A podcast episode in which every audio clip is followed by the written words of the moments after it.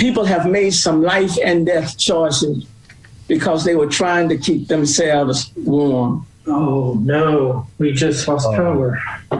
You just, And we just lost power again at my house. Mayor, I am so sorry. Yeah. I- That's uh, Mayor. Uh, that's the mayor of uh, of Houston, and he's doing this interview. And in the middle of it, the power goes out, and people are wondering whether or not uh, they turn the lights out on purpose. Tony Katz, Tony Katz today. It's Mayor Turner, Sylvester Turner and he's he's doing a chat with somebody, right? And the and the lights go off. Oh no, we've lost power. But you're still chatting.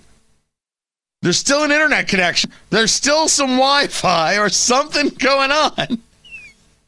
But you lost power. And people are like, oh, this this looks like a this looks like a beautiful, lovely made for TV moment. Oh, beginning to end. Uh, I look, things in Texas are getting a, a, a little bit better. I'm going to share with you the latest what's going on, and also the commentary from Chuck Schumer. Uh, Gonna gonna make you sick and make you scream. I'll get to that coming up. But first, a lot of people talking about the Supreme Court because they are still not going to hear cases regarding Pennsylvania. They just won't do it. Supreme Court turns away two Republican appeals over the mail in ballot deadline changes. And Clarence Thomas is just all about the dissent. Now, a lot of people are focused on this statement. We are fortunate that many of the cases we have seen alleged only improper rule changes, not fraud. But that observation provides only small comfort. An election free from strong evidence of systemic fraud is not alone sufficient for election confidence. Also, important is the assurance that fraud will not go undetected. And he is actually referring to a lawsuit against the Federal Election Commission. So people are taking this an election free from strong evidence of systemic fraud is not alone sufficient for election confidence. And there's uh, Kyle Cheney, he's with NBC, right? No, Politico is, is Kyle Cheney, completely missing the moment because his point is that the absence of evidence of fraud could just prove that fraud was hard to detect. No, no, no, no, no, no, no, no, no, no. If you put it in context with the entirety of his of his statements about Pennsylvania, he is asking the question clearly, and he wrote it so. One wonders what this court waits for. We failed to settle this, this, this, dispute before the election and thus provide clear rules. Now we again fail to provide clear rules for future elections. The decision to leave election law hidden beneath a shroud of doubt is baffling.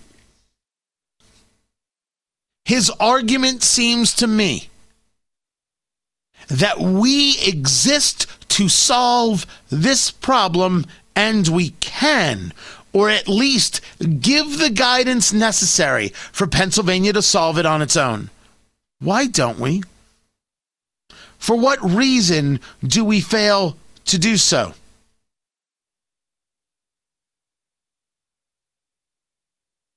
It makes no sense at all.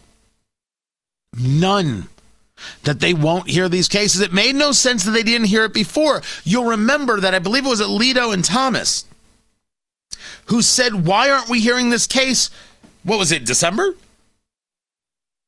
The months run into each other. It could be, it could have been January, it could have been under November. Forgive me. And their argument was not that we're going to say, oh my gosh, look at this fraud but rather that they believe that the court's job, part of their responsibility, is to mediate disputes between the states. So when Texas is suing, and people are like, oh, this is ridiculous. Well, first, I'm not a believer that it was ridiculous. Let's go over just a little bit. If in Pennsylvania the judicial usurped the legislative, changing the rules, and not leaving it to the legislature to decide the manner of the election. And when votes are counted, et cetera, for example, waiting three days before collecting all the votes, et cetera, allowing this extension. If that's not the legislature and that's the judicial, that's a violation as I see it. Certainly of what we consider to be election law, certainly what we consider to be uh, uh, how uh, the Electoral College decides. So when Pennsylvania, when, when Texas goes about that lawsuit, aren't they saying, and aren't they in, the right to say, that their voters were disenfranchised? Now, I say yes. Somebody else may say no. You know where you bring conversations like that? To the Supreme Court. And they didn't take the case. Not taking a case is different than a case being settled. And I believe the Supreme Court failed at that moment. Now, in in this uh, situation here, you had Justice Thomas, Samuel Alito, and Neil Gorsuch. They wanted to hear the cases. Justice Roberts went with the liberals, which of course he did. Amy Coney Barrett did not participate because the cases preceded her swearing in. Right? She didn't feel that that that, that there wasn't a place for her within it. Okay, I can I can absolutely positively respect that. I don't know where Kavanaugh was. I am not sure where Kavanaugh was on on on the case. I, I wish I wish I had a clue. I really wish I did. Their argument, though, or I should say, Thomas's argument, is absolutely solid. By doing nothing, we invite further confusion and erosion of voter confidence. Our fellow citizens deserve better and expect more from us.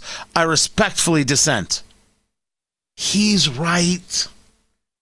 And it's been very interesting if if you know the history of, of Clarence Thomas at all. Never mind uh, the horror show uh, that he was put through.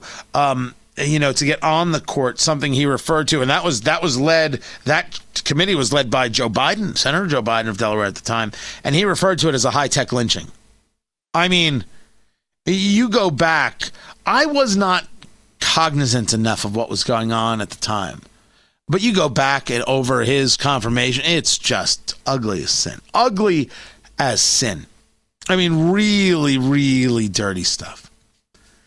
But if you know anything about Clarence Thomas as a, as a, as a jurist, as a justice, I should say, you would know that for the majority of his career on the Supreme Court, he never asked a question.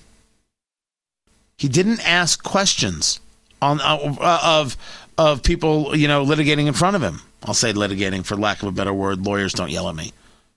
He didn't ask. He just listened. Over the past couple of years, he's asking questions.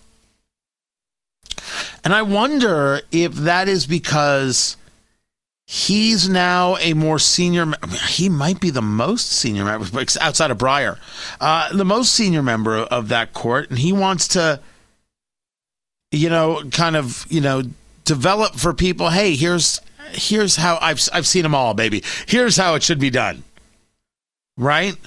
Maybe it's because he thinks maybe they they lack it an, an ability to think in this in this properly objective form that focuses on what the Constitution says and what they're dealing with. Maybe because he's just had enough. And maybe it's just, you know what, he's changed and now he does it this way. But he's right. Of course, they should have heard the case. They should have heard it then, and they should have heard it now. And they don't.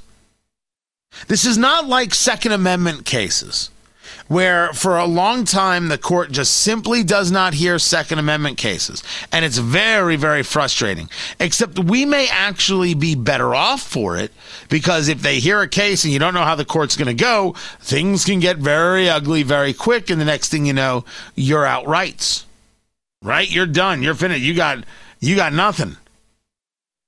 So maybe, even though it's frustrating, we are, are beneficiaries of them not taking these cases. Not here. Not here. He's absolutely right. And as for Justice Roberts, I, it's it's not. I don't know if it's cowardice. It is this continued uh, kind of weird masturbatory fantasy that he wants to keep the court from being political. And he has, in his tenure, made the court absolutely political. I'm Tony Katz.